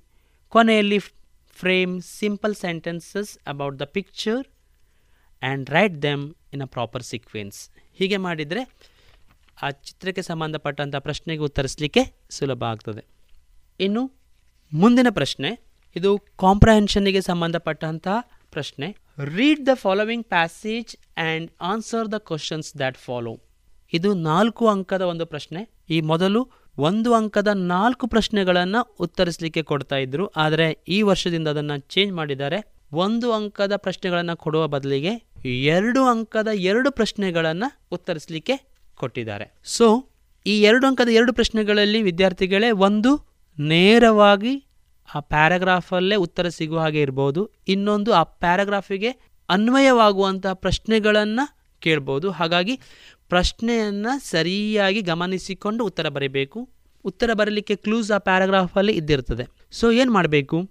ಇನ್ಸ್ಟ್ರಕ್ಷನ್ ಕೊಟ್ಟ ಹಾಗೆ read the paragraph given below read it once or twice and try to get the main idea of the passage. ಒಮ್ಮೆ ಓದಿದಾಗ ಪ್ಯಾರಾಗ್ರಾಫ್ ಏನನ್ನು ಹೇಳ್ತದೆ ಅನ್ನುವಂಥ ಐಡಿಯಾವನ್ನು ಐಡೆಂಟಿಫೈ ಮಾಡಿಕೊಳ್ಳಿ. And then read the questions given to that paragraph and again read the passage ಒಮ್ಮೆ ಕೊಟ್ಟಿರುವ ಪ್ರಶ್ನೆಯನ್ನು ಓದಿಕೊಂಡು ಮತ್ತೊಮ್ಮೆ ಪ್ರಶ್ನೆ, ಆ ಪ್ಯಾರಾಗ್ರಾಫನ್ನು ಓದಿದರೆ ಆ ಪ್ರಶ್ನೆಗಳಿಗೆ ಸಂಬಂಧಪಟ್ಟಂಥ ಉತ್ತರ ಎಲ್ಲಿ ಇರಬಹುದು ಎನ್ನುವಂಥದ್ದು ನಿಮ್ಮ ಗಮನಕ್ಕೆ ಬರ್ತದೆ. ಅದು ಪರೀಕ್ಷಾ ಬರೆಯುವ ಸಮಯದಲ್ಲಿ ನಿಮ್ಮ ಆಲೋಚನೆಗೆ ಬರುವಂಥ ಸಾಧ್ಯತೆ ತುಂಬ ಹೆಚ್ಚಿದೆ. ಹಾಗಾಗಿ ಪ್ರಶ್ನೆಯನ್ನು ಓದಿಕೊಂಡು ಬರಲಿಕ್ಕೆ ಸ್ಟಾರ್ಟ್ ಮಾಡಿ. ಹಾಗೆ think and write your answer neatly ಕೊನೆಯಲ್ಲಿ ನಿಮ್ಮ ಮನಸ್ಸಿಗೆ ಯಾವ ಉತ್ತರ ಇದು ಸರಿ ಅಂತ ಅನಿಸಿತು ಆ ಉತ್ತರವನ್ನು ಆ ಪ್ಯಾರಾಗ್ರಾಫಲ್ಲಿರುವಂಥ ಪ್ರಶ್ನೆಗೆ ಸಂಬಂಧಪಟ್ಟ ಹಾಗೆ ಬರೀರಿ. ಯಾವುದೇ ಕಾರಣಕ್ಕೂ ಈ ಪ್ರಶ್ನೆಯನ್ನು ಬಿಡಲಿಕ್ಕೆ ಮಾತ್ರ ಹೋಗಬೇಡಿ. ಸುಲಭವಾಗಿ ಒಂದು ಅಥವಾ ಎರಡು ಅಂಕವನ್ನು ಪಡೆಯಲಿಕ್ಕೆ ಸಹ ಸಾಧ್ಯ ಆಗ್ತದೆ. ಸೊ ಅಟೆಂಪ್ಟ್ ಇಟ್ ಇನ್ನು ಮುಂದಕ್ಕೆ ಎಸ್ಸೆ ರೈಟಿಂಗ್ ನಾಲ್ಕು ಅಂಕದ ಪ್ರಶ್ನೆ. ಎಸ್ಸೆಯನ್ನು ನಾವು ಆದಷ್ಟು ಫ್ಯಾಮಿಲಿಯರ್ ಸಬ್ಜೆಕ್ಟ್ಸನ್ನೇ ಕಾಣ್ಬೋದು. Like importance of sports mobile phones environment population national festivals uses of forest etcetera so common ಆಗಿರುವಂಥ ವಿಷಯವನ್ನು ಕೇಳಿರ್ತಾರೆ, ಹೆಚ್ಚು ಫ್ಯಾಮಿಲಿಯರ್ ಆಗಿರುವಂಥ ವಿಷಯವನ್ನು ಕೇಳಿರ್ತಾರೆ. ಬಟ್ ಎಸ್ಸೆಯನ್ನು ಹೇಗೆ ಬರೀಬೇಕು? ಒಂದು ಪ್ಯಾರಾಗ್ರಾಫ್ ರೀತಿಯಲ್ಲಿ ಬರೀಬೇಕು? ಅಥವಾ ಅದನ್ನು ಒಂದು ಡಿವೈಡ್ ಆಗಿ ಬರೆದ್ರೆ ಹೇಗೆ ಚೆನ್ನಾಗಿರ್ತದೆ ಅನ್ನೋದನ್ನು ನೋಡೋಣ. ಮೂರು ಹಂತವನ್ನು ನಾವು ಪಾಲಿಸಬಹುದು essay ರೈಟಿಂಗಲ್ಲಿ one is introduction a small paragraph second one body of the essay or development and finally conclusion ಈ ಮೂರು ಸ್ಟೆಪ್ಪನ್ನು ಫಾಲೋ ಮಾಡಿದರೆ ಸಾಕು. ನಾಲ್ಕು ಅಂಕದ ಪ್ರಶ್ನೆ ಇದು. For example if you get the topic like this mobile phones write a short introduction.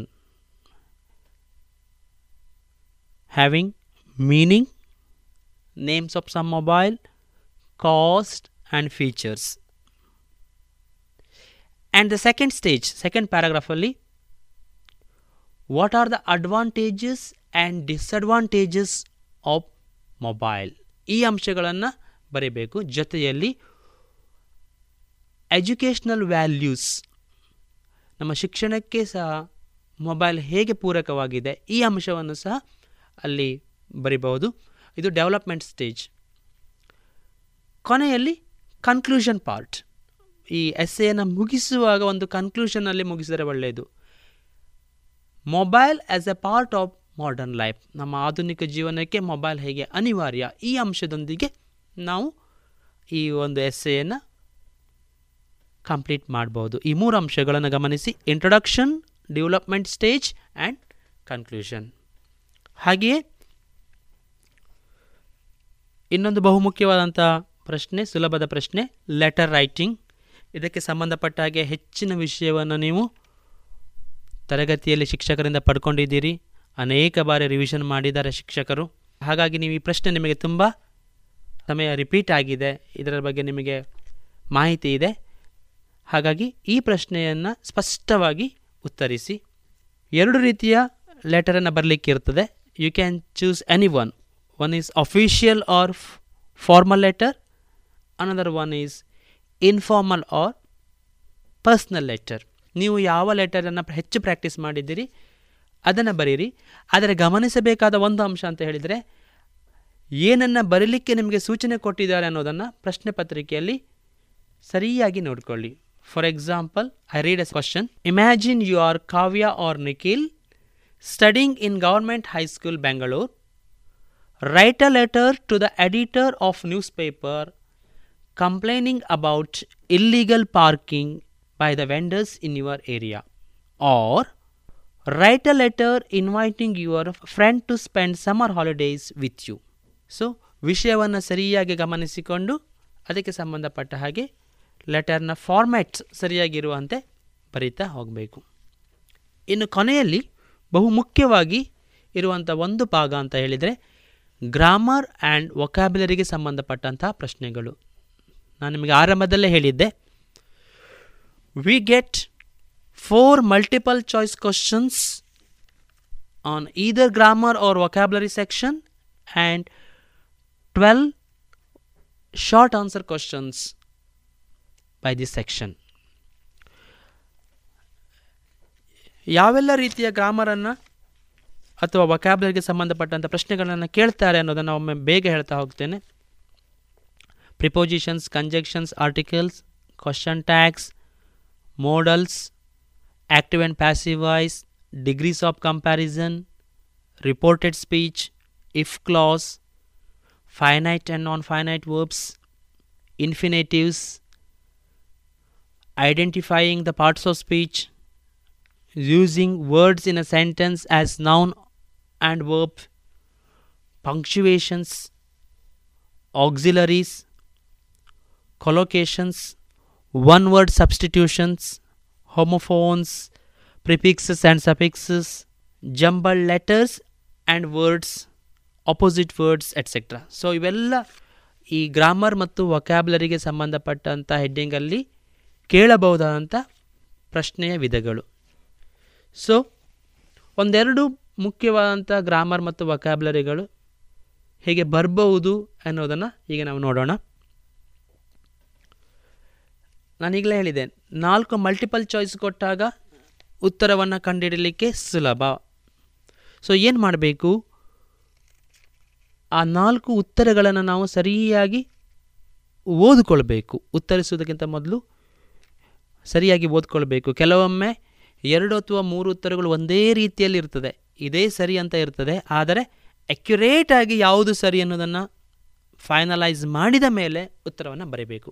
ನಾನು ಕ್ವಶನ್ ಟ್ಯಾಗ್ಗೆ ಸಂಬಂಧಪಟ್ಟ ಹಾಗೆ ಒಂದು ಪ್ರಶ್ನೆಯನ್ನು ಈಗ ಓದ್ತೇನೆ. ಇದು multiple choice question choose the appropriate question tag and fill in the blank Manasa sings well dash options are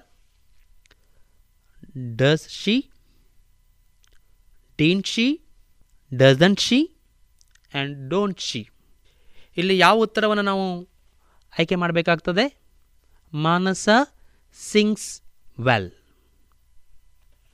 So the right answer is doesn't she ಈ ನಾಲ್ಕು ಉತ್ತರದಲ್ಲಿ ಡಸಂಟ್ ಶಿ ಎನ್ನುವಂಥ ಕ್ವಶನ್ ಟ್ಯಾಗ್ ಅಪ್ರಾಪ್ರಿಯೇಟ್ ಆಗಿರುತ್ತದೆ. So ಅದನ್ನು ಬರಿಬೇಕು. ಒಂದೆರಡು ಇತರೆ ಎಕ್ಸಾಂಪಲನ್ನು ನಾನು ನಿಮಗೆ ಹೇಳ್ತೇನೆ. ಕ್ವಶನ್ ಟ್ಯಾಗಿಗೆ ಸಂಬಂಧಪಟ್ಟ ಹಾಗೆ. They are not working hard the suitable question tag here is are they ನೋಡಿ ಈ ವಾಕ್ಯವನ್ನು ಇನ್ನೊಮ್ಮೆ ನೋಡಿ. They are not working hard the question tag is are they they are late today question tag is aren't they so ಇಲ್ಲಿ ಒಂದು ಅಂಶವನ್ನು ನಾವು ಕಲ್ತ್ಕೊಂಡ್ರು negative statements take positive question tag positive statements takes negative question tag so ಇದು ಒಂದು ಸುಲಭವಾಗಿ ಗುರುತಿಸುವಂಥ ವಿಷಯಗಳು. ಇನ್ನು ಸಿಂಪಲ್ ಪ್ರೆಸೆಂಟ್ ಮತ್ತು ಸಿಂಪಲ್ ಪಾಸ್ಟ್ ಟೆನ್ಸಲ್ಲಿ ಸೆಂಟೆನ್ಸ್ ಇದ್ದಾಗ, ನಾನು ಮೊದಲು ಹೇಳಿದ ಎಕ್ಸಾಂಪಲ್ ಹಾಗೆ, ಮಾನಸ ಸಿಂಗ್ಸ್ ವೆಲ್ ಅಂತಹ ವಾಕ್ಯ ಕೊಟ್ಟಾಗ ಕ್ವಶನ್ ಟ್ಯಾಗಲ್ಲಿ ನಾವು ಡೂ ಡಸ್ ಡಿಡ್ ಹೇಳುವಂತಹ ಹೆಲ್ಪಿಂಗ್ ವರ್ಬ್ಸನ್ನು ಬಳಸಬೇಕಾಗ್ತದೆ. ಆಯ್ಕೆಯಲ್ಲಿ ಕೊಟ್ಟಿರ್ತಾರೆ. ಫಾರ್ ಎಕ್ಸಾಂಪಲ್ ಸಿಂಗ್ಸ್ ಇದು ಪ್ರೆಸೆಂಟ್ ಟೆನ್ಸ್ ಥರ್ಡ್ ಪರ್ಸನ್ನಿಗೆ ಬಳಸುವಂಥ ಶಬ್ ಕ್ರಿಯಾಪದ. ಹಾಗಾಗಿ ಡಝಂಟ್ ಇಲ್ಲಿ ಮ್ಯಾಚ್ ಆಗ್ತದೆ. ಅದೇ ಚಿಲ್ಡ್ರನ್ ಪ್ಲೇ ಕಬಡ್ಡಿ ಇದ್ದರೆ ಡೋಂಟ್ ದೇ ಪಾಸ್ಟೆನ್ಸ್ ಇದ್ದರೆ they brought apples didn't they so do does did ಈ ಬಳಕೆಯನ್ನು ನೋಡ್ಕೊಳ್ಬೇಕು. ಇನ್ನೊಂದು ಎಕ್ಸಾಂಪಲ್ ಐ ಇದ್ದಾಗ ಇದನ್ನು ಗಮನಿಸಿ. I am the fastest runner aren't I I am not fat am I ನೋಡಿ ಇಲ್ಲಿ ಪಾಸಿಟಿವ್ ಸ್ಟೇಟ್ಮೆಂಟ್ ಇದ್ದಾಗ ಐ ಜೊತೆ ಕ್ವಶನ್ ಟ್ಯಾಗ್ ಆರಂಟ್ ಆಗ್ತದೆ. ಬಟ್ ನೆಗೆಟಿವ್ ಸ್ಟೇಟ್ಮೆಂಟ್ ಇದ್ದಾಗ ಆ್ಯಮ್ ಇರ್ತದೆ. ಇದನ್ನು ಗಮನಿಸಬೇಕು. I am the fastest runner aren't I I am not fat am I ಇನ್ನೊಂದು exceptions let's go for a walk ಇಲ್ಲಿ ಕ್ವಶನ್ ಟ್ಯಾಗ್ ಯಾವುದು ಅಂತ ಹೇಳಿದರೆ let's go for a walk shall we the question tag is shall we so ಕೊಟ್ಟಿರುವ ಆಯ್ಕೆಯಲ್ಲಿ ಯಾವುದು ಸರಿಯಾಗಿರ್ತದೆ, ಅದನ್ನು ನೋಡಿ ಉತ್ತರಿಸಿದರೆ ಸಾಕು. ಇನ್ನು ಇಫ್ ಕ್ಲಾಸಿಗೆ ಸಂಬಂಧಪಟ್ಟ ಹಾಗೆ ಒಂದು ಪ್ರಶ್ನೆ ಇರ್ತದೆ. ಆ ಪ್ರಶ್ನೆಯಲ್ಲಿ ಒಂದು ಡಯಲಾಗನ್ನು ನಿಮಗೆ ಕೊಟ್ಟಿರ್ತಾರೆ.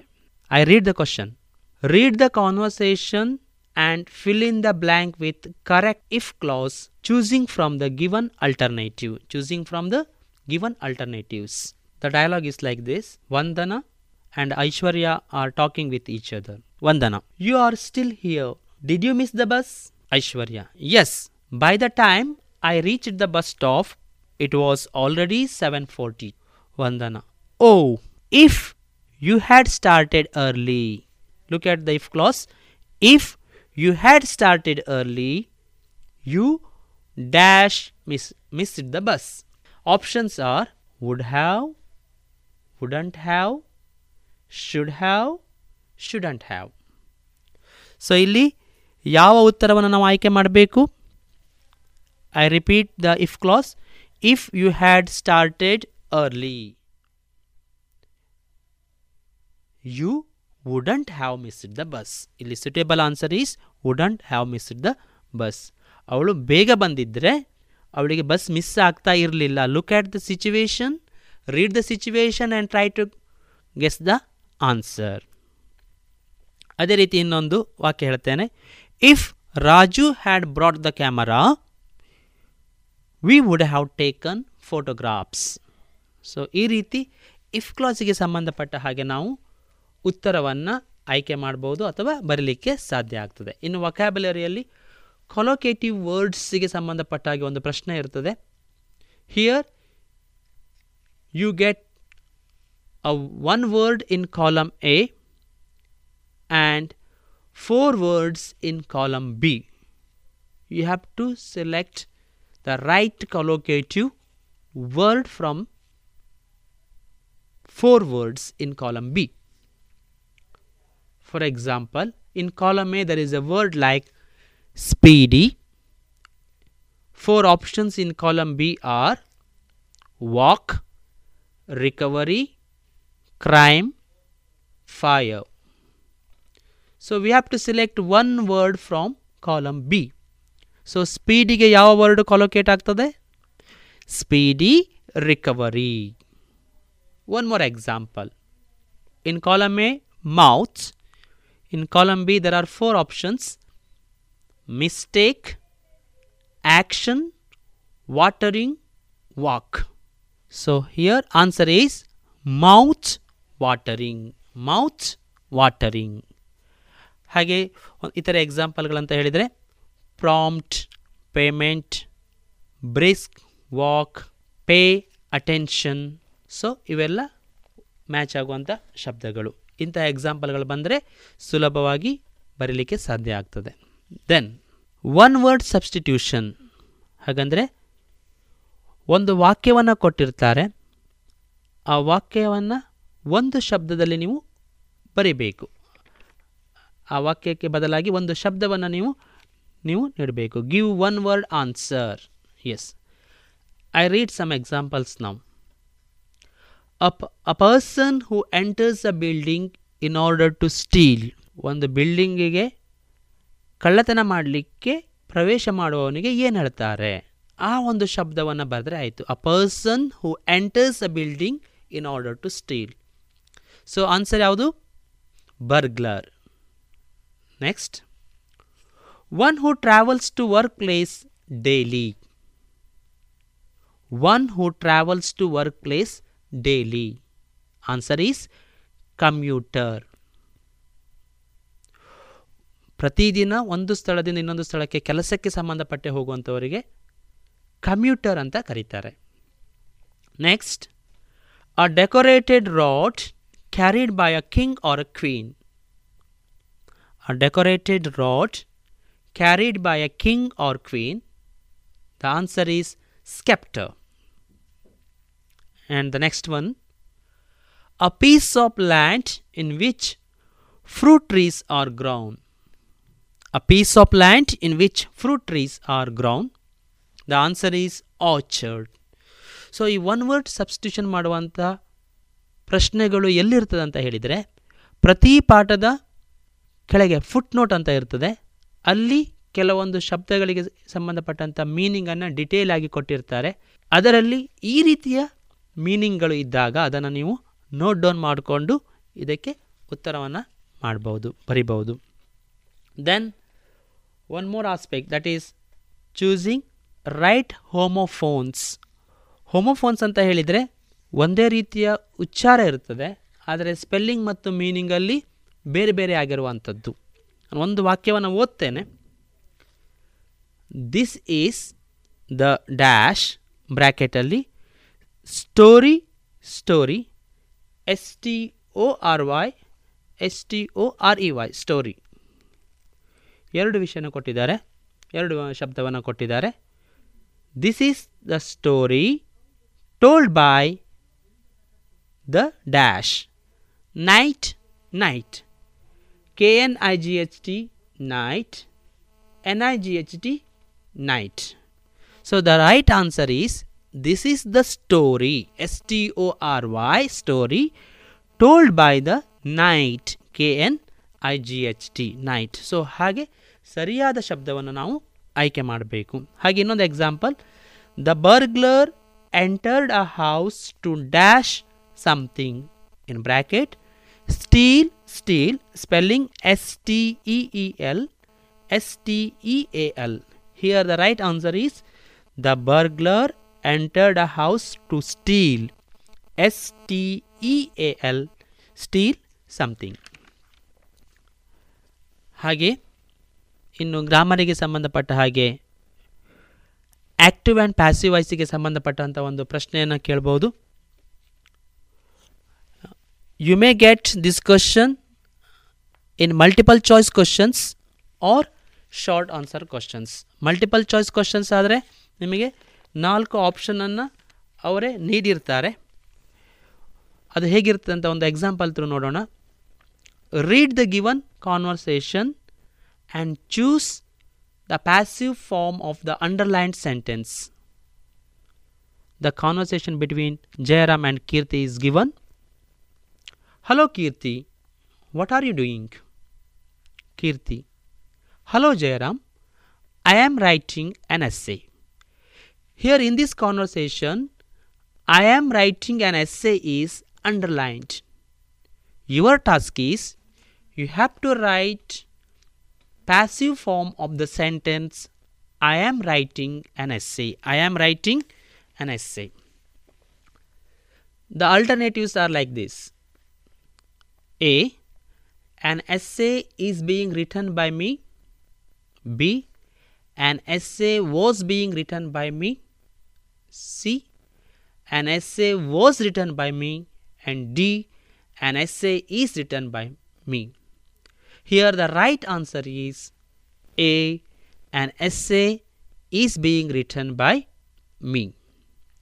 ನಾವಿಲ್ಲಿ ಗಮನಿಸಬೇಕಾಗಿದ್ದು ಡೈರೆಕ್ಟ್ ಆ್ಯಂಡ್ ಇಂಡೈರೆಕ್ಟ್ ಸ್ಪೀಚಲ್ಲಿ ಟೆನ್ಸ್ ಚೇಂಜ್ ಆಗುವ ಚೇಂಜ್ ಆಗ್ತದೆ. ಆದರೆ ಆ್ಯಕ್ಟಿವ್ ಪ್ಯಾಸಿವಲ್ಲಿ ಟೆನ್ಸ್ ಚೇಂಜ್ ಆಗೋದಿಲ್ಲ. ಸೊ ಮೊದಲ ಎರಡು ಪ್ರಶ್ನೆ ಆಯ್ಕೆಗಳು ನಮಗೆ ಕನ್ಫ್ಯೂಸ್ ಮಾಡುವಂಥದ್ದು ಇಲ್ಲಿ.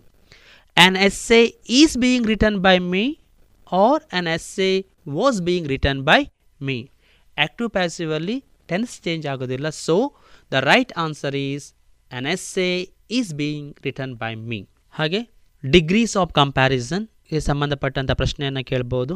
We know positive degree comparative degree superlative degree ಇರ್ತದೆ. ಈ ಮೂರರಲ್ಲಿ ಯಾವುದಾದ್ರೂ ಒಂದು ಡಿಗ್ರಿಯಲ್ಲಿರುವಂಥ ವಾಕ್ಯವನ್ನು ನಿಮಗೆ ಕೊಟ್ಟು ಇನ್ನೊಂದು ಯಾವುದಕ್ಕಾದರೂ ಚೇಂಜ್ ಮಾಡಲಿಕ್ಕೆ ಹೇಳ್ಬೋದು let see an example Bengaluru is one of the biggest cities in India Bengaluru is one of the biggest cities in India change the sentence into comparative degree ಹೀಗೆ ಕೊಟ್ಟರೆ ಇಲ್ಲಿ ಗಮನಿಸಬೇಕಾಗಿದ್ದು, Bengaluru is one of the biggest cities ಹಲವು ಕೆಲವು ಸಿಟಿಗಳು biggest ಆಗಿದೆ, ಅದರಲ್ಲಿ ಒಂದು ಅಂತ ಅರ್ಥ. ಹಾಗಾಗಿ ಚೇಂಜ್ ಮಾಡುವಾಗ, Bengaluru is bigger than many other cities in India this is comparative form. Bengaluru is bigger than many other cities in India ಹಾಗೆ ಇನ್ನೊಂದು example Ravi is the most intelligent boy in the class Ravi is the most intelligent boy in the class change the following sentence into positive degree ಹೀಗೆ ಕೊಟ್ಟರೆ ಏನು ಮಾಡಬೇಕು ನಾವು? No other boy in the class is as intelligent as Ravi ಮೊದಲನೇ example ಮತ್ತು ಈ ಎಕ್ಸಾಂಪಲಿಗೆ ಸ್ವಲ್ಪ ವ್ಯತ್ಯಾಸ ಇದೆ. ಅದನ್ನು ಗಮನಿಸಬೇಕು. ಅಲ್ಲಿ one of the biggest cities ಅಂತ ಇದ್ದಾಗ I repeat the sentence Bengaluru is one of the biggest cities in India comparative form Bengaluru is bigger than many other cities in India and positive form very few cities in India are as big as Bengaluru ಅದೇ ಇನ್ನೊಂದು ಎಕ್ಸಾಂಪಲಲ್ಲಿ Ravi is the most intelligent boy in the class ಆ ಕ್ಲಾಸಲ್ಲಿ ರವಿಯಷ್ಟು intelligent ಬೇರೆ ಯಾರೂ ಇಲ್ಲ ಅಂತ ಆದರೆ is the most intelligent boy ಅನ್ನೋ ಮೀನಿಂಗ್ ಇದೆ. ಹಾಗಾಗಿ Ravi is more intelligent than any other boy in the class ಬೇರೆ ಯಾವ ಹುಡುಗನಿಗಿಂತಲೂ intelligent then no other boy in the class is as intelligent as Ravi ಹೀಗೆ ಪಾಸಿಟಿವ್ ಡಿಗ್ರಿ ಅಥವಾ comparative degree ಆಗಿ change ಆಗ್ತದೆ. ಇದನ್ನು ಗಮನಿಸಿಕೊಳ್ಬೇಕು. ನಾವು ಡಿಗ್ರೀಸ್ ಆಫ್ ಕಂಪ್ಯಾರಿಸನಲ್ಲಿ ಆನ್ಸರ್ ಬರೆಯುವಾಗ ಎಜೆಕ್ಟಿವ್ ಹಿಯರ್ ಬಿಗ್ಗೆಸ್ಟ್ ಅನ್ನೋದು. ಬಿಗ್ ಬಿಗ್ಗರ್ ಬಿಗ್ಗೆಸ್ಟ್ ಇದು ಮೂರು ರೂಪ. ಅದೇ ಇಂಟೆಲಿಜೆಂಟ್ ಇದ್ದಾಗ intelligent more intelligent most intelligent ಹಾಗೆ ಎಜೆಕ್ಟಿವನ್ನು ಐಡೆಂಟಿಫೈ ಮಾಡಬೇಕು. ಮತ್ತು ಆ ಸ್ಟ್ರಕ್ಚರ್ ಹೇಗಿದೆ? One of the biggest cities ಹಾಗಿದೆಯೋ ಅಥವಾ ಈಸ್ ದ ಬಿಗ್ಗೆಸ್ಟ್ ಸಿಟಿ ಅಂತ ಇದೆಯೋ? ಹಾಗೆ ಅದನ್ನು ಕರೆಕ್ಟಾಗಿ ನೋಡಿಕೊಂಡು ಉತ್ತರವನ್ನು ಬರಲಿಕ್ಕೆ ಪ್ರಯತ್ನಿಸಬೇಕು. ಹಾಗೆಯೇ ಪ್ರಶ್ನೆ ಪತ್ರಿಕೆಯಲ್ಲಿ ಆರ್ಟಿಕಲ್ಗೆ ಸಂಬಂಧಪಟ್ಟಂಥ ಪ್ರಶ್ನೆಗಳಿರ್ತದೆ. ಹಾಗೆ ಡೈರೆಕ್ಟ್ ಇನ್ಡೈರೆಕ್ಟ್ ಅತ್ಯಂತ ದೊಡ್ಡ ವಿಷಯ. ಅದಕ್ಕೆ ಸಂಬಂಧಪಟ್ಟ ಪ್ರಶ್ನೆಗಳಿರ್ತದೆ. ಇದಕ್ಕೆ ಸಂಬಂಧಪಟ್ಟ ಹಾಗೆ ನಿಮ್ಮ ಶಿಕ್ಷಕರು ಹೆಚ್ಚಿನ ರಿವಿಷನ್ ಸಹ ಮಾಡಿರ್ತಾರೆ. ಈ ಎಲ್ಲ ವಿಷಯಗಳನ್ನು ಗಮನಿಸಿಕೊಂಡು ನಾವು ಪ್ರಶ್ನೆ ಪತ್ರಿಕೆಯಲ್ಲಿರುವಂಥ ಪ್ರಶ್ನೆಯನ್ನು ಸ್ಪಷ್ಟವಾಗಿ ಓದಿಕೊಂಡು ಉತ್ತರಿಸಬೇಕಾಗ್ತದೆ. Dear students have positive attitude while preparing for the exam prepare smartly using text textbooks and other study materials. Revise the topics before going to write in the examinations manage time while writing and write freely without hesitation i wish you best of luck in your future thank you ಇದುವರೆಗೆ SSLC ಪರೀಕ್ಷೆಗೆ ಪೂರಕವಾಗಿ English ವಿಷಯಕ್ಕೆ ಸಂಬಂಧಿಸಿ ಸರಕಾರಿ ಪದವಿ ಪೂರ್ವ college Uppinangady ಇಲ್ಲಿನ ಶಿಕ್ಷಕರಾದ ವಿಜಯ್ ಕುಮಾರ್ ನಾಯ್ಕ್ ಅವರಿಂದ ರೇಡಿಯೋ ಪಾಠ ಕೇಳಿದಿರಿ